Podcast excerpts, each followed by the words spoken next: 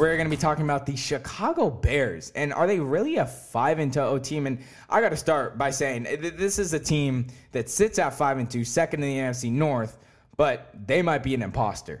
Um, because uh, if you look closer into this team's wins, I mean, they first go on to beat the Lions week one, then they beat the Giants, then they beat the Falcons. So they're sitting at 3 and 0, and not much is wrong. Then they go on to lose to Indianapolis in a terrible offensive performance from the Bears. Then they beat the Buccaneers. Then they beat um, the Carolina Panthers, and then they have a bad, bad Monday night game versus the Rams. Now, I think the person to blame for all of this, and I mean, this, this is quite simple, is Matt Nagy. you know, Matt Nagy, um, ever since he's been to the Bears, I mean, in his first season, he went 12 and 4. But uh, the, the reason, I mean, obviously they hired him because he was an offensive minded coach, because he was an uh, offensive coordinator in 2017 for the Kansas City Chiefs. But this dude kind of knew how to, you know, use his rushing game, right? I mean, he was ninth in yards that year, 15th in touchdowns, um, and it pretty solid. He was he was seventh in passing yards that year and 10th in touchdowns for passing. Um, so a, a, a solid uh, offensive coach, uh, offensive coordinator, I should say. But now you look at this offense where they rank 32nd in rushing yards and rushing touchdowns, and you got to think to yourself, is this guy really, really helping the team? And in previous years, even in 2019, he was he was not good. I mean, he was 28th in rushing touchdowns, 27th in rushing yards. So progressively, he's gotten worse at being uh, kind of that ru- rushing mind. And uh, and the, the big reason why is, I mean, the offensive line has been awful. I mean, they, they've been nothing short of awful. I mean, and it, it, it could be Trubisky back there. It could be Nick Foles. No one's going to perform well behind that offensive line. I mean, uh, unless you're, of course, like a Lamar Jackson who can escape the pocket every play, but they don't really have that mobility in their quarterback room to allow them to do that. And I mean, they're, they're, the prime example is Nick Foles has an average of 2.2 seconds to throw the ball from a snap and then to throwing the ball. He's about that's about 2.2 seconds. I mean, anyone with 2.2 seconds is going to make dumb decisions and that's why he has 27 poor throws through five his first five games you know i mean he he consistently has been put under so much pressure that I, mean, I don't really blame him for some of the interceptions he's had or the, the, the, poor throws he's had because he has no time. I mean, he, he has no time at all to be able to, you know, complete a pass. Um, and not only that, like I mentioned, he has the 32nd rushing offense. 32nd. I mean, I, I, I really don't know what, what as a quarterback how you're supposed to function. I mean, I'm going to be honest. I, I, I don't know. I mean, you could put anyone back there.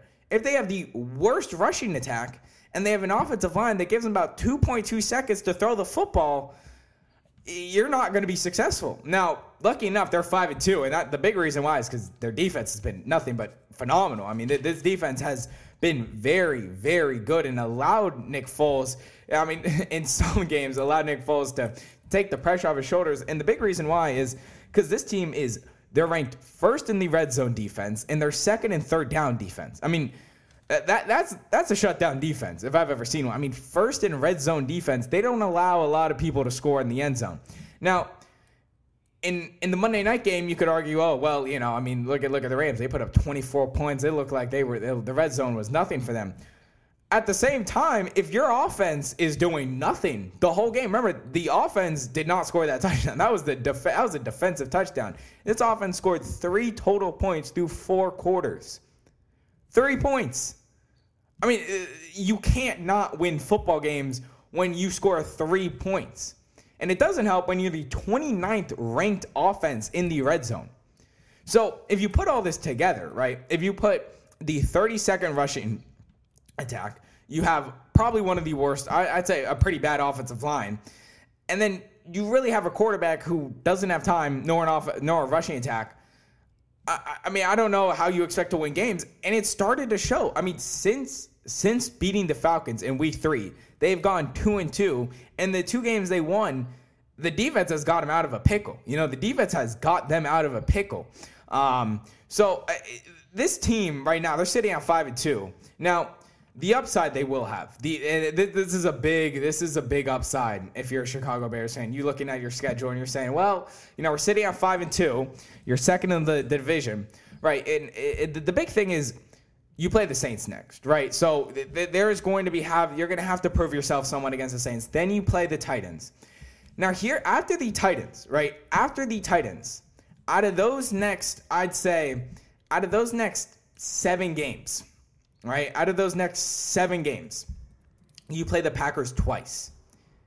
If you could beat the Packers in week 12 on Sunday night football, you could prove to not just me, but you could prove to a lot of people that you are a contender. Because right now, looking at your team, yeah, you're five and two, but I, am not. I'm I'm not fully believing that the Bears are legit till they actually show me an offensive performance that is like, wow, that team against a good defense is good. Look, the two teams they lost to, which are the Rams and the Colts, are two of the top defenses in the league, and the Colts have probably the best secondary arguably probably the best secondary in the league, and they lead the league in 10 interceptions.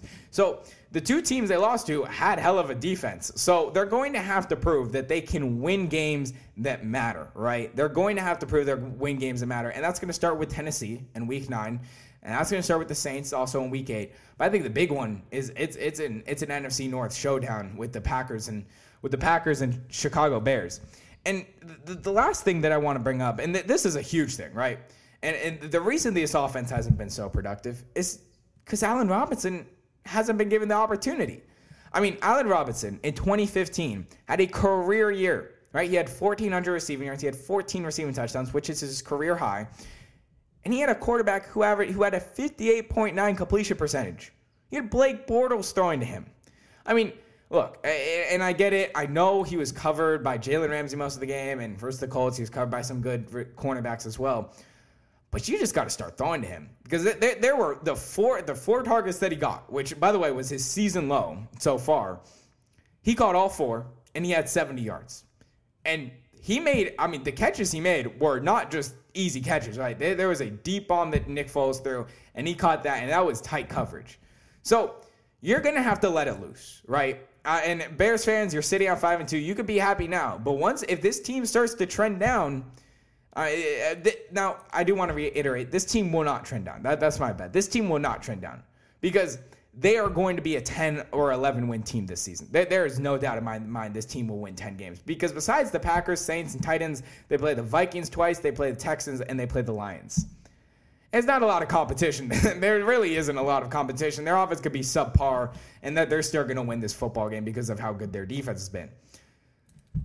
It's going to come down to the playoffs. Now, like I said, they're going to have to prove themselves against the Packers. They prove themselves against the Packers, and hey, maybe they do have a chance. But for now, this team getting to playoffs, I wouldn't be scared of the Bears. I really wouldn't. Uh, this team doesn't scare me, especially if you're a contender in the NFC. Um, anyway, guys, thank you so much for joining me on today's podcast. I'm your host, Jude, as always.